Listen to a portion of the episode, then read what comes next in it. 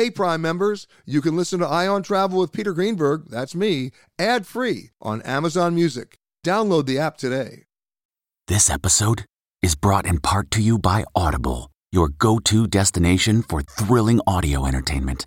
Whether you're looking for a hair raising experience to enjoy while you're on the move or eager to dive into sinister and shocking tales, Audible has an exclusive collection of thrillers from best selling authors that will keep you on the edge of your seat like James Patterson's first audio only thriller, The Coldest Case. Experience stories like never before, where every chilling detail is brought to life by captivating sound design. Plus, as an Audible member, choose one title a month to make yours forever. And now, new members can try Audible free for 30 days. Just visit audible.com slash WonderyPod or text WonderyPod to 500 500. That's audible.com slash WonderyPod or text WonderyPod to 500 500.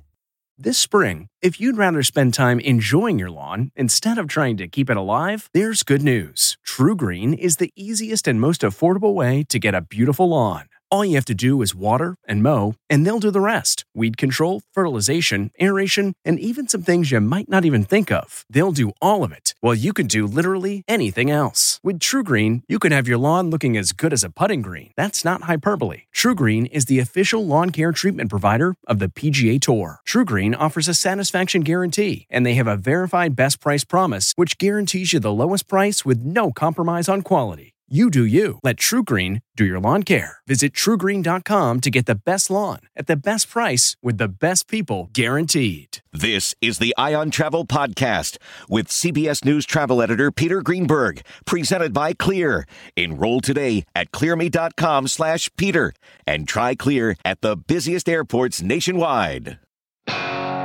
Hi there, everybody. Peter Greenberg here with another edition of my Eye on Travel Podcast. As more and more Americans hit the road, this is surely looking like the summer we rediscover our own country. And on this episode, I went to Wilmington, Delaware by Amtrak to check out a great historic city.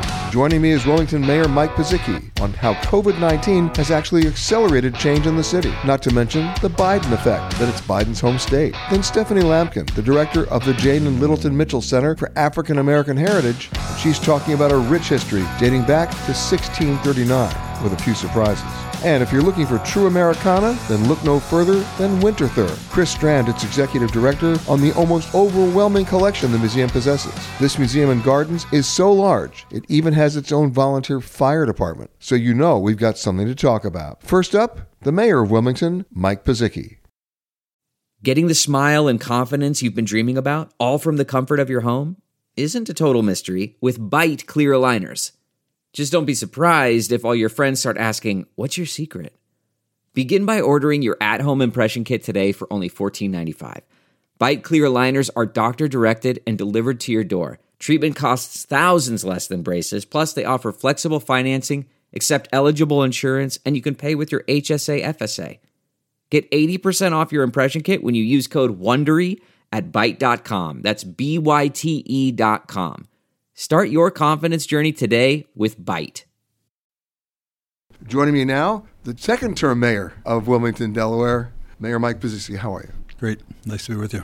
You know, when we think of, of cities in this country right now, you've had a chance, in a sense, and not, not, not just Wilmington, but everywhere, to do a reset, to do a do over because of the pandemic. Uh, you can figure out what your goals are, how you can meet them. Yeah. Um, in terms of travel and tourism, it's an opportunity for people to, for the first time in a long time, whether they planned it or not, to rediscover their own country. Yeah, I would agree. Well, it's fu- it's funny. I think the the pandemic has forced all of us to kind of reevaluate all aspects of our lives that we just took for granted were uh, were going to be as they always were, and you know, all of a sudden we find that uh, that all the old norms are changing. Uh, kids' attitudes about uh, their obligations are changing. Employees uh, employees almost feel that working at home is kind of a a semi entitlement in a way. You know that it's happening so much that people start to uh, ask about working at home as if that ought to be an option that is not questioned by an employer. Employers at the same time are saying, "I think I can save a lot of money by reducing the amount of space we have in our in our rent check every month. So let's start allowing people to stay at home." And that's that's changing. There was a uh, Uh, I'm trying to remember the the author now, but uh, uh, there's a book called Post uh, Corona, and the thesis of of the book by Scott Galloway was that all the change that was going to take place over the next 10 years has taken place in one year. And it kind of makes sense when you think about it. I mean, t- a year ago, we never would have imagined that that telemedicine, distance learning, working at home, all would be kind of normative in the way we deal with them. And so, and the, so cities are the cities are most impacted by this. So, for example, you know. Uh, if you've got large educational institutions, you you're not sure if kids are coming back or if they're going to be distance learning, and that really impacts local economies. We have a wage tax, as does almost every major city in America, and that wage tax gets impacted when people work at home. They say, "I'm sorry, I work and I live over in Maryland somewhere. I don't need to pay a wage tax." Well, you know, from a travel and tourism perspective, your tax base gets hit hard. Yeah. Um, if people aren't going back to work, people are trying to get out of their leases commercial office real estate is not exactly thrilling right now. Don't have to remind me. I, I, I just did. but on another level, and you, you, know, you talk about the ten years compressed into one. I'm I'm one of those people who actually is betting on the idea that within the next year we may go to a four day work week. Yeah, no, I, I don't think there's there is no outrageous idea that shouldn't be considered. You know, it's uh, we've just reevaluated all of our norms. And there's, you know, the, so some of the things you read about is that employees have more strength than they've ever had, more leverage, more strength than they've ever had in our lifetime. Uh, I'm looking at you. You're younger, but you're not a whole hell of a lot younger, you know. And so, um, you know, we've watched we've watched these relationships over the years, and it was always employers had the upper hand, and except for strong union uh, periods of time, which have been a long time now, you know, they pretty much set the rules. And now you get the sense that that power has shifted tremendously and there's a there's kind of a social attitude that's changed. There's clearly a political uh, there's a political leverage that employees have, and in the real world, employers can't find employees, so they're running around trying to do everything they can to keep them happy. And we're seeing mobility at, at rates we've never seen before. absolutely, people absolutely are traveling, true. but they're traveling. They're leaving. Yeah, they are. There's no well, you know, there. Are, of course, now the uh, the cities around America are saying if you're gonna if you're gonna work away from the office, live here. We'll pay you ten thousand dollars to live here. I forget. Did, did I just see Tulsa is oh, paying oh, yeah, yeah. paying a fortune for people to go live? If you're gonna work if you're gonna work distance, be here. You know, so Barbados did it. I mean, did the honorable really? said, "We'll give you a one-year visa. Just come out and hang out here." Yeah. So who would have imagined? Who would have imagined when this all started that these things would have happened at a scale that that promised in some measure to upend our kind of normal our social norms. Well, speaking of upending, if we were talking a year ago, Wilmington was just Wilmington. Now it's the home of the president of the United States. You know, there only been 46, and we got one. I was, uh, I and, and he's a real special guy. He called me the other day. We we had an unfortunate incident with some of our police officers getting shot and the president of the United States called me up and asked me about them and how they're doing. and we talked about we talked about a whole bunch of things. The president and I uh, shared a dormitory. Uh, we lived both lived in the same dormitory back in uh, the dark ages when we were both in school. And by the way, let me just put this in perspective. The population of Wilmington is seventy thousand. Seventy-two thousand okay? people. Yeah. Everybody knows everybody. Every, just about ev- everybody. Yeah, yeah. There's a there's a little uh, saying that we use about everybody, you know, probably can't repeat it here, but it's, uh, you know, everybody's related, everybody dated, you know, that kind of thing. And so everybody does know everybody. I knew Joe before. I knew so Joe you know Biden before the, I know Joe. I mean, so you know the secret history of his dormitory behavior. well, I must tell you, the funny thing about the president of the United States is when he wa- when we were in school together, I was a football player, and I would roll out of bed in the morning like looking like I just got out of the hamper. And every time I saw Joe Biden, he always looked like he was going on a job interview, and I was I was thinking like, who is this guy? You know, he's just a guy that was always prepared for. Uh, uh, you know, uh, he was trying to meet his ambition, and that's just Joe's who he has always been. He's also the greatest retail politician, right there with Bill Clinton, I guess that you know anybody's ever seen. He's just uh, when you meet with him, you feel like you're the only other person in the room, and that's when the secret of his extraordinary success. And um, I would never bet. I would never bet on Joe being able to do what he did, and I'm in awe of the fact that he did it. I mean, and I told him that the other day. I said, I just, I cannot imagine. So, and I also, on days when I'm sitting here whining about how difficult my job is, I think of a Joe Biden who is three years older than I am, and instead of tackling one relatively small city, he's dealing with the entire world. Well, speaking of upending, now that he's president, how's that impacted Wilmington? Uh, it's transformed us in. Um, in so many ways. First of all, you know, uh, stature is a function of perception, and I think people look at Wilmington as they.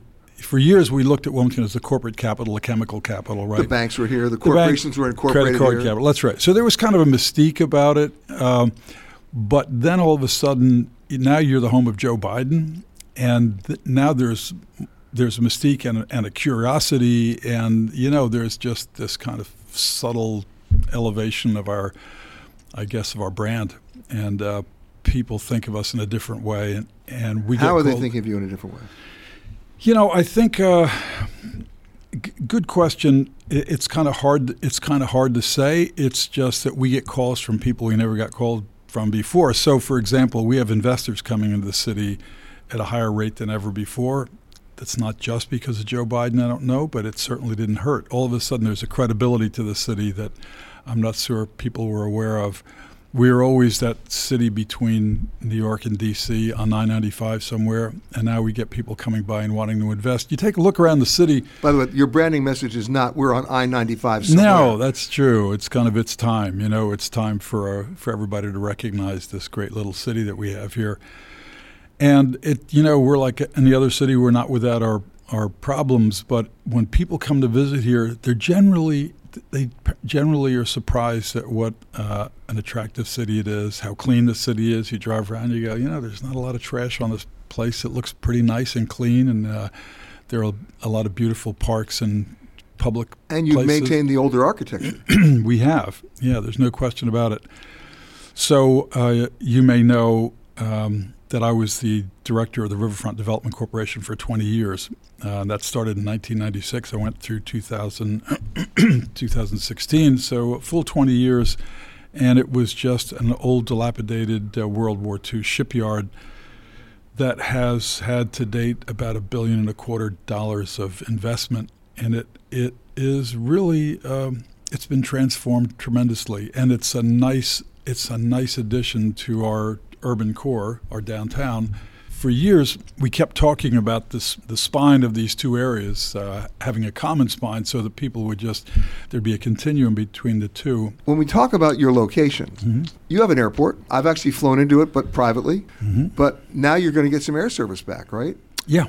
I mean, you had Delta here, but they left. Yeah, we had from time to time we have somebody. We're talking about New Castle, right? Yeah, it's New Castle Airport right nearby, and from time to time, uh, someone says we can make an economic go of having an airport that is uh, within a half hour less of Philadelphia Airport. And for whatever reason, and I can't tell you why, it just hasn't worked in the past. But we've got somebody else coming back again, yeah, and Frontier. Uh, Frontier's going to come back and, and try do this again, and we're happy for that. You know, it just gives us another opportunity for people to come in and out of this. Uh, I don't understand the economics of the of that industry. It baffles way, me how the they can make industry it. doesn't understand the economics well, of that industry because you know it's hard to figure out how you make it work for ninety dollars a ticket or something like that. But um, can I tell you how they make it work for ninety dollars a ticket? Yeah. Here it is. Airline tickets get taxed at a huge federal excise tax. So if I sell you a ticket for a dollar, Mm-hmm. but I charge you three hundred dollars for your bag, the bag doesn't get charged at federal excise tax. The bag gets charged at local state taxes. I'm making a lot of money. I wonder if I can figure out how to do that in the city here. what can I? What Well- can I, what can I slip past the goalie here? That's right. Uh, gas at a, at a dollar a gallon, but parking is seven hundred dollars. Yeah, there you go. See, you're in, or maybe not. But I didn't come in by plane this time. I came in on Amtrak. Of course, Mm-hmm. Good. I arrived at the Joe Biden sta- uh, yep. station. When was that named after him?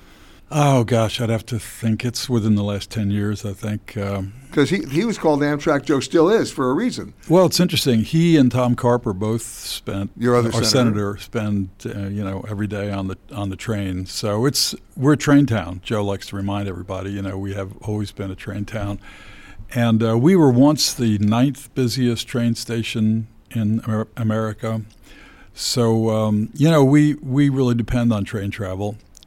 And it's always, you know, it's kind of funny every time I listen to this debate about whether they should support Amtrak. I don't, I don't understand how you're a grown-up country and not have and not support a really vibrant uh, rail system. Well, we to put this in context, and we forget about this all the time. The trains built America. You know, Mm-hmm. Dwight Eisenhower said when he was president, you know, we didn't build the interstates; the interstates built America. Mm-hmm. That was right, but before that, had to come the trains, and that's what did it. You used to talked about we history to- before. We used to tell time by trains. We had it was called railroad time. right. If we told time by trains today, we would never even do the show on time. Well, I think the uh, yeah, that's funny. And remember, they, they had all the different uh, time zones too. I mean, they right. I mean, it wasn't just the three or four time zones that we have today. There was there were time zones all over the place. But the uh, the story of the railroads was remarkable. The story of the overbuilding of the railroads, the story of the boom and bust of the railroads in the late 1800s, and um, I mean, it's a fascinating story. And it's the amount of people who lost money betting on railroads is, was another story all by itself. But And you know, we have to put that in perspective because if you take a look at just the ridership numbers that Amtrak's had, Mm-hmm. let's not forget, let's not talk about service or schedule, but just their ridership numbers, they're an essential link. They are, and what's remarkable is it's not inexpensive. You know, I mean, it's, uh, es- especially if you go if you go first class. You know, uh, it gets pretty pricey, but still very very important. And it seems to me that should be a priority when you talk about infrastructure. That should be an essential part of our in- infrastructure discussion. Well, that brings up high-speed trains because we're the only country in the world that really doesn't have it. No, I know. Um, you know, because the tracks are controlled by the freight lines, and they could care less about high speed. Uh, and yet, here in the Northeast Corridor, this is the one area of the country that Amtrak actually makes a profit. Right Correct, yeah. between Boston and and uh, D.C. and and yet they, they they can buy all the train stock they want, but if they can't fix the tracks, Yeah. we're not going anywhere. Yeah, it seems silly, and it just it falls in the same category as uh, as our bridges and our roads, and the number of of those that infrastructure that's really substandard in a country like ours. It it, it makes your head hurt some days. For people who've never been to Wilmington, um, and let's just say I haven't been, of course I have, right. but if I came into town today, what would be the one thing that would surprise me the most? I, you know, it's funny. I think of it um, surprise you the most. I think people have pre- preconceived notions about cities uh, as such. You know, it's a, um, and so all cities feel they have a, a big city feel for good and for bad. You go to Philadelphia, you know, it's a nice city, but you drive through the city and you find that. Some of the streets are almost impassable. I don't mean to be disrespectful to my neighbor up the street, but it's it seems uh, you know some parts of it are really nice and some of it look like they really need they need to put more money in the maintenance of the city or the cleaning of the city or whatever it is it seems that there's a density and uh, and a, a little bit of a, a rough edge to it in some places you come to Wilmington, you really everything everything is in really pretty, pretty good repair wherever you go. You know, we'll, the the things that our our neighbors complain about, uh, really just minor minor problems for the calls you get in the middle of the night about a pothole on a road or something So like that. So basically, when they call to complain, you tell them to go to check out Philadelphia. no, and I you know I I don't mean, want to get a- been disrespectful. It's okay. I don't want to get a call from Jim Kenny, but yeah, you know, the bigger cities, uh, the bigger cities for their appeal, they also have a real downside. It's I don't know, I can't even imagine what it's like to uh, to be the mayor of a city that size and deal with all the all the problems. Here, what's what is different about Wilmington is I literally, honestly, can walk my entire city in an afternoon. We talked about the city itself, infrastructure, systems, but let's talk about specifics. If I'm coming for the first time and I'm going to ask you to give me your favorites here, where am I going for breakfast? Where am I going for lunch? Where am I? Where are you taking me for dinner? And what are you going to surprise me with? Oh yeah, okay. Uh, You know, my favorite uh, restaurant in the in the city is Bardea. It's uh, it's right up on, right over on Market Street. They're new about the last two or three years. And Uh, I didn't know you were going to say that, but I had dinner there last night. Well, and it was I- great. I, hope you enjoyed it. I did. And um, here's something to know about Wilmington. Oh, You asked me about breakfast. Yeah. You know, I've been a cozy corner guy forever up on Union Street. All right, and what am I going to find in Cozy Corner? Oh, it's just a it's a, a steak and eggs place. I mean, it's it's, It's special.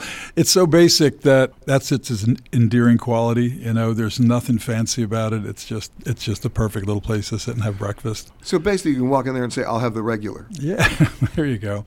And then down on the riverfront, there's some real nice restaurants, and uh, so lunch treats. You know, Iron Hill, Big Fish. They're they're great restaurants. Do very very well, and um, and I'm very proud of them because I l- honestly crafted each lease and and financed each building, and so it's been a. So you have no difficulty getting a reservation. No, I don't. uh, one of the few advantages. The thing I, you know, the thing we talked about before that uh, that I failed to say was people come visit Wilmington, and they will say, "I love this about Wilmington," and I'll find it that it's outside the borders of the city. It's out in the county. Well, you know, Wilmington, as such, is a larger footprint than the city. You know, so you know, even Longwood Gardens, which is up the road, people think of as part of Wilmington. It's a big, uh, you know, a DuPont company product right across the line in Pennsylvania. Uh, you know, uh, Winterthur and Hagley are, these are all outside the city, but they all have Wilmington addresses. So people just say that's Wilmington. And frankly, it makes perfectly good sense to do so. We, there's nobody who says, whoops, that's a dividing line. So you're outside the city, you don't get credit for that. It's, you know, all, all part of a big, a big, the same whole, you know. So I'm going to give you freedom for three hours. You have three hours free in Wilmington. Where are you going? Well, I personally, uh, I love the riverfront. I love going down to the uh, the Russell Peterson Wildlife Refuge. I don't know if you've been there yet, but it's a it's a it's a beautiful destination. It's at the end of a two mile river walk, which has been extended another six miles to go into Old New Castle it's a beautiful walk for people like to bike and uh, to bike or to just take a long, long, long walk. Obviously, seven or eight miles. Uh, that's a treat. Uh, you should never miss Hagley. You should never miss Winterthur. Uh, and while you're in the neighborhood, you know you ought to get up to Longwood and see what it, that world world renowned garden is. And then the city itself is, you know, there are just so many nice places to go. There's so many nice restaurants and and sources of nightlife, the Queen Theater. Those kinds of things are really. Uh, we have choices today we never had before. Let me just say, Wilmington was a corporate town forever. It was a DuPont corporate town. It was DuPont. It was Hercules. truly a company town. Oh, it was an unbelievable, co- it was, and it was more than company town. It was a corporate town, and c- by corporate I mean kind of stiff collar. You know, I worked for IBM in the old days, and they would say you have to wear a dark suit, a white shirt, uh, and a sincere tie, and 12-pound wingtip shoes. I mean, that was kind of the the uniform. And if you wore a blue shirt, uh, my boss would ask me when was I working at the gas station. You know, that kind of thing, like the Sunoco thing. Well, I think that corporate, You're really dating yourself when you say Sunoco. yeah, you know I, oh, yeah, of course. I, I don't like I do it all day long. I'm old, but you know, um, but that corporate culture uh, kind of defined the city. So it wasn't a it wasn't artist it wasn't an artistically uh, daring city. It just was kind of a staid group, and then. As the DuPont company lost its influence and ultimately left the city itself, Hercules left, MBNA came and then went. We had Bank of America you're starting to see the city grow up in a way that is really exciting. It's young people defining what the city looks like. It's the kind of things you see in big cities all over the country. And that's what we that's what my hope is. That's what my aspiration is that we get the crazy kids going out there and doing what kids do and you know daring with their art and their music and their fun and their inventiveness. That's what you want in a city. That's what cities are. and doing all the things you did in the dorm with Joe Biden. Correct. well, what I did, he didn't do it. well, I, I, have the statute of limitations expired on that? I think they have. So you're free now. You're Um, okay. they're definitely free. Okay. My thanks to Mayor Purzycki. Delaware may have been one of the original 13, but along with that distinction comes its own African American history. Stephanie Lampkin takes us back to the future, starting in 1639.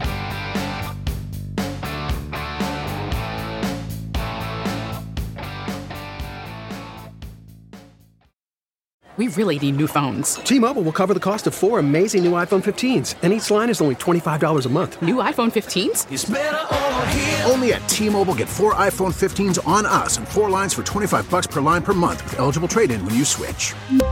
Minimum of four lines for $25 per line per month with auto pay discount using debit or bank account. $5 more per line without auto pay, plus taxes and fees. Phone fee at 24 monthly bill credits for well qualified customers. Contact us before canceling account to continue bill credits or credit stop and balance on required finance agreement due. $35 per line connection charge applies. Ctmobile.com.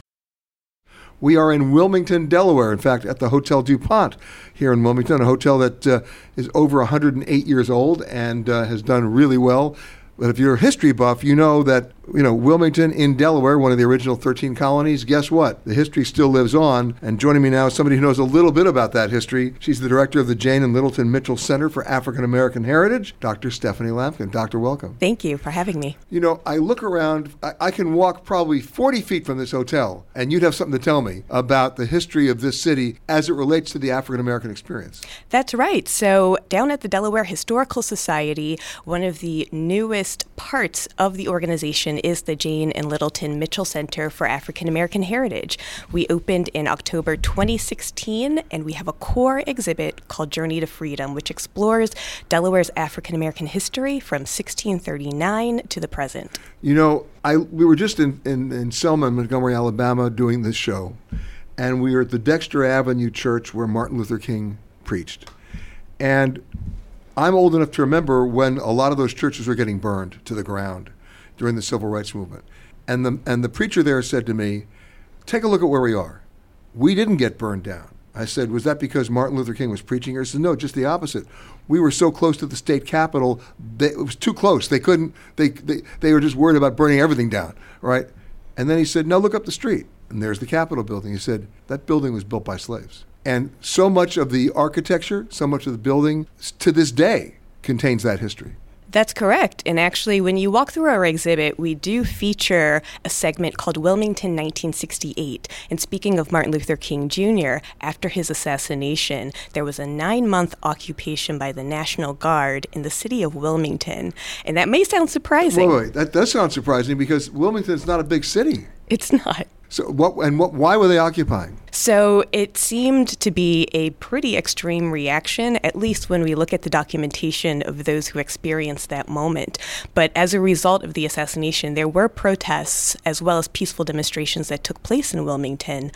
Um, the reaction was quite strong. And so, our exhibition, you can see the photographs as well as the headlines and the media coverage of how people reacted in that moment. You can also uh, see oral histories as well of people remembering what it was like in Wilmington under that na- occupation for nine well, months. I will speak for myself. I was alive in 1968, and I remember that after that assassination, that the National Guard was deployed all over the country, and it was like a it was a hammer. The hammer came down uh, as American cities li- literally erupted. Right, but when you think about where we are here in terms of Wilmington's history in America, uh, in terms of the development of this as a as a country, how many American presidents were slave owners? Excellent point. And we challenge people to ask themselves these questions, especially with the state of Delaware being the first state.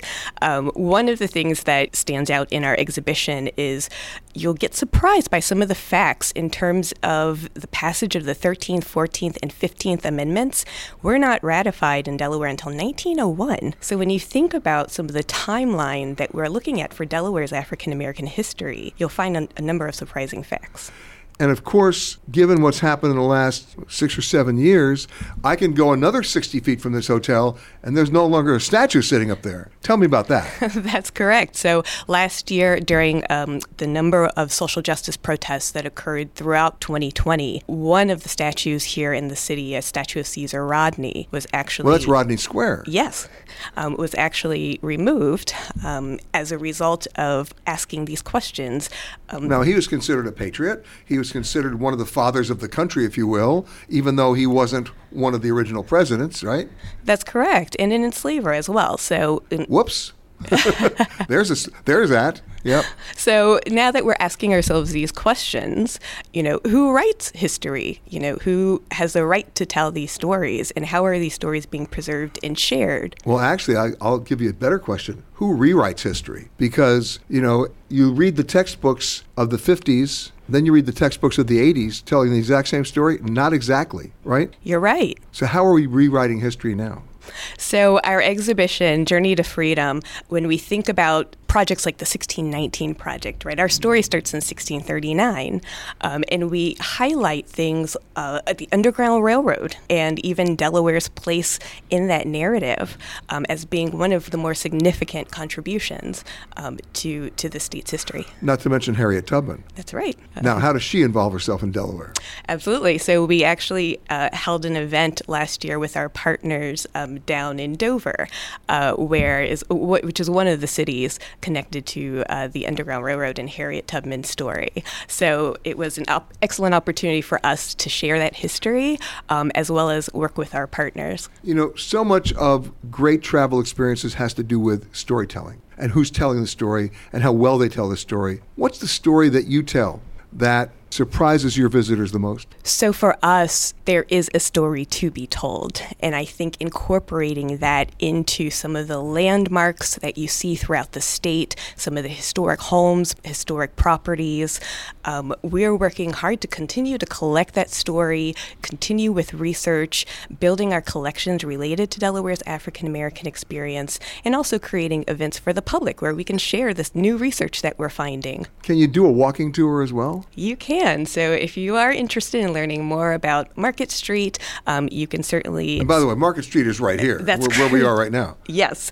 Um, you can sign up through the Delaware History Museum uh, to take a tour of uh, the, it points out the historic, uh, some of the buildings and businesses. Because if you were, were, were to go walking down Market Street right now, so much of that architecture, so many of those buildings have been preserved. They go back 100 or 200 years. Every one of those buildings tells a story. That's correct. And actually, the Mitchell Center for African American Heritage is part of the larger Delaware Historical Society, which includes the Delaware History Museum, Old Town Hall, Willingtown Square, and the Research Library. And those are all historic buildings. And after I come out and hang with you, and after I leave my experience with you, what's the one enduring message you want me to leave with? We always encourage our visitors to see themselves in the history that we're sharing. So while our focus is Delaware, that's asking a lot, by the way. no, it is. It yeah, is. Yeah. And while our focus is Delaware's African American history, there are many themes that will resonate with our visitors. Sometimes they even literally see themselves in the historic photos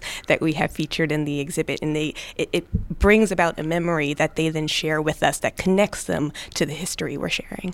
Are you guys also working on an oral history project as well? We certainly feature oral histories in our exhibition, and we are working to do more of that kind of work. That's something that's really passionate about through the Mitchell Center. My thanks to Stephanie. Now think about 1.5 square miles of museum and gardens, and an eccentric collector named Henry Francis DuPont. Yes, from that DuPont family. And then get ready. More than 90,000 unique Americana items on display textiles, ceramics, and especially furniture. Chris Strand, the executive director of Winterthur, has his work cut out for him.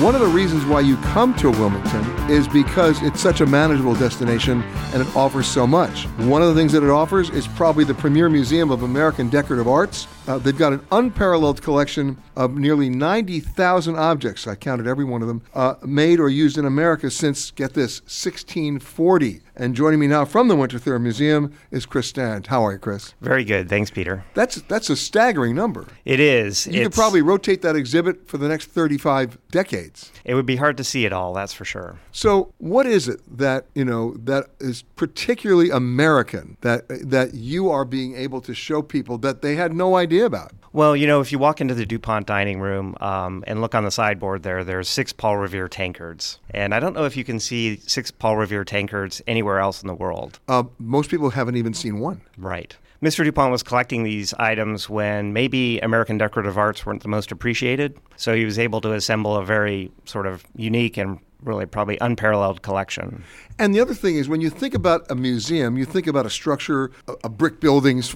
We're talking a lot of land. We are. We're about one and a half square miles. So uh, I mean, you've got meadows and woodlands and ponds and waterways, animals too. Absolutely. So if you drive in the main entrance gate, you'll see merino sheep grazing on the front pasture. Uh, make your way down into the property and ultimately see the house, which is 175 rooms, which is what contains Excuse me collection. one second. How many rooms? Right, 175. What's the heating bill? I don't even want to talk about it.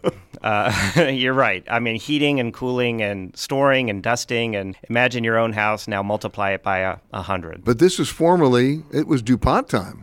Absolutely. You know, they've lived there since the 1830s and started in a fairly modest house by our standards, 17 rooms, and it grew over time to be 175. Talk about an add on. Oh, my goodness. Absolutely. They were constantly adding on, right?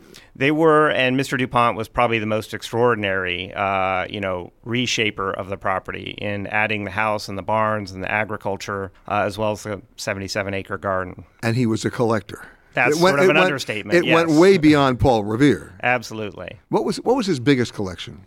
That's a good question. You know, he started as a young man collecting, and if you look through the museum, it's everything from ceramics and textiles, paintings, as well as furniture.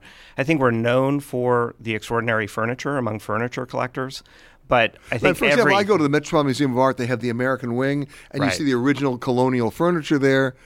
You see it here too. Absolutely. Actually, he he put it together in sort of composition. So every room is this sort of unique composition. Whereas you go to a big museum, you're sort of looking at an item. At Winter, you go into a room and you may have 250 objects. So he's actually he's actually staged the room. He did. Yeah, he was the little- original house stager. There are little brass tacks in the floor that you can still see, which is where he wanted the furniture placed.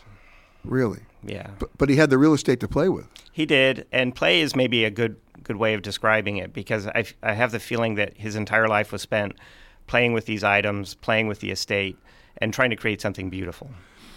I'm assuming that he also had somewhat of a sense of humor, or at least in terms of adventure, in rearranging things or surprising you with things.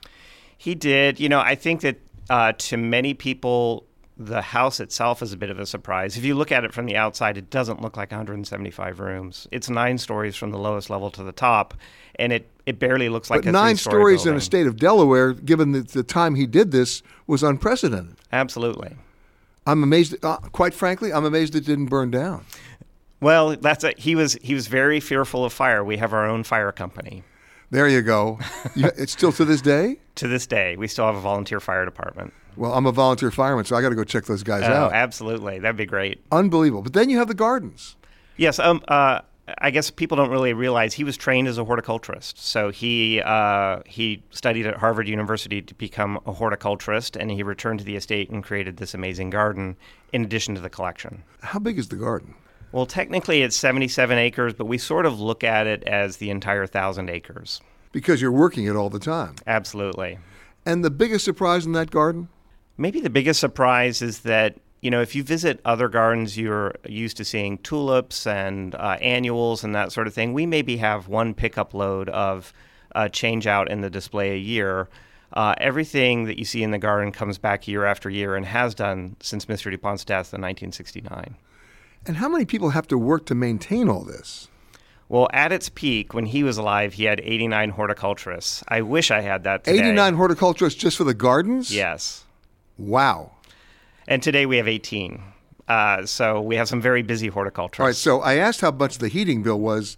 How much is the water bill?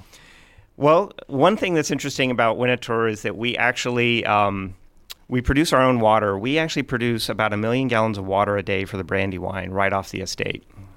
How are you doing that? It's basically unbounded groundwater. So one of the reasons we're a nature preserve is to protect the water quality of the Brandywine. It's impossible for anybody to see all 175 rooms in one visit, two visits, 10 visits, 20 visits. How Right. long did it take you? Uh, It's taken me. Oh, I've been there 16 years, and I, I would. I'm embarrassed to say I probably haven't seen every room. You're serious? Yeah. So probably there are a couple of bodies buried there you haven't discovered. Well, and I just don't know if someone sits in the chairs or sleeps in the beds. I'm, I'm sure they don't, but uh, I would love to see every room. Everybody has a rumor about it being haunted, is it? I don't think so, but there are a couple spots when you take the tour that definitely the guides have said be careful when you're in this spot. Uh, it, it's a little spooky. So there, the rumors are true. Oh, there's definitely a lot of rumors at Winterthur. There, there are uh, Or the truth about the rumors. Right, there are folk tales that go back many, many generations. When you go there and you're there every day, what's the feeling that you get? It is the best commute you could ever want. Driving into the estate and sort of winding your way in, you can feel your blood pressure uh, go down immediately. And it's open to the public. Yes, you know we we allow our members to come almost every day of the year, and we do close briefly for two months to do a lot of maintenance and so forth to the general public. But for the general public, people listening to my show right now, how do they how do they access it? I think the easiest way is to visit our website. If you visit Which our i- website, which is? it's it's winterthur.org, and, if you and visit you're, it, and you're a nonprofit. Absolutely. Um, we support two graduate programs. We do conservation for objects from around the world. We're a nonprofit with a very uh, philanthropic mission. And the other thing is, you know, you mentioned 175 rooms. You also have 118 buildings. Yeah, I know. That's uh, that's part of our cross to bear. Uh, and some of them are, for example, the dairy barn is a remarkable dairy barn, but we don't have a dairy herd anymore. So we use it for storage and we allow people to visit it because it's a beautiful building. Chris, you need cows. We do. My thanks to Chris Strand, to Stephanie Lampkin, and to Wilmington, Delaware Mayor Mike Purzycki. And my thanks to you for listening to this Eye on Travel podcast. For more conversations with the world's leaders in travel, as well as answers to your travel questions, be sure to rate and review this podcast wherever you happen to listen to podcasts. And for all the breaking travel news updates, it's an easy choice to make. Just log on to petergreenberg.com. Special thanks to our sponsors at Clear. Enroll in Clear at clearme.com slash Peter and zip through busy airports nationwide. If you like Eye on Travel with Peter Greenberg, you can listen early and ad-free right now by joining Wondery Plus in the Wondery app or on Apple Podcasts. Prime members can listen ad-free on Amazon Music. Before you go, tell us about yourself by filling out a short survey at wondery.com/survey. Look around. You can find cars like these on AutoTrader, like that car in your tail. Or if you're tailgating right now, all those cars doubling as kitchens and living rooms are on AutoTrader too. Are you working out and listening to this ad at the same time? Well, multitasking pro, cars like the ones in the gym parking lot are for sale on AutoTrader. New cars, used cars, electric cars, maybe even flying cars. Okay, no flying cars, but as soon as they get invented, they'll be on AutoTrader. Just you wait. AutoTrader. Hi, this is Jill Schlesinger, CBS News business analyst, certified financial planner, and host of the Money Watch podcast. This is the show where your money is not scary and it's not boring. It is a show that's all about you. It's your questions that make it possible for me to provide unconventional and entertaining insights on your money and maybe more importantly, on your life. I'm going to be your financial coach, someone who brings common sense and an insider's perspective on how to manage your money and your emotions. And I promise we are going to have a little bit of fun along the way. Have a question from retirement to career changes to college funding? Just send us an email at askjill at jillonmoney.com. Follow Money Watch wherever you get your podcasts. You can listen ad-free on the Amazon Music or Wondery app.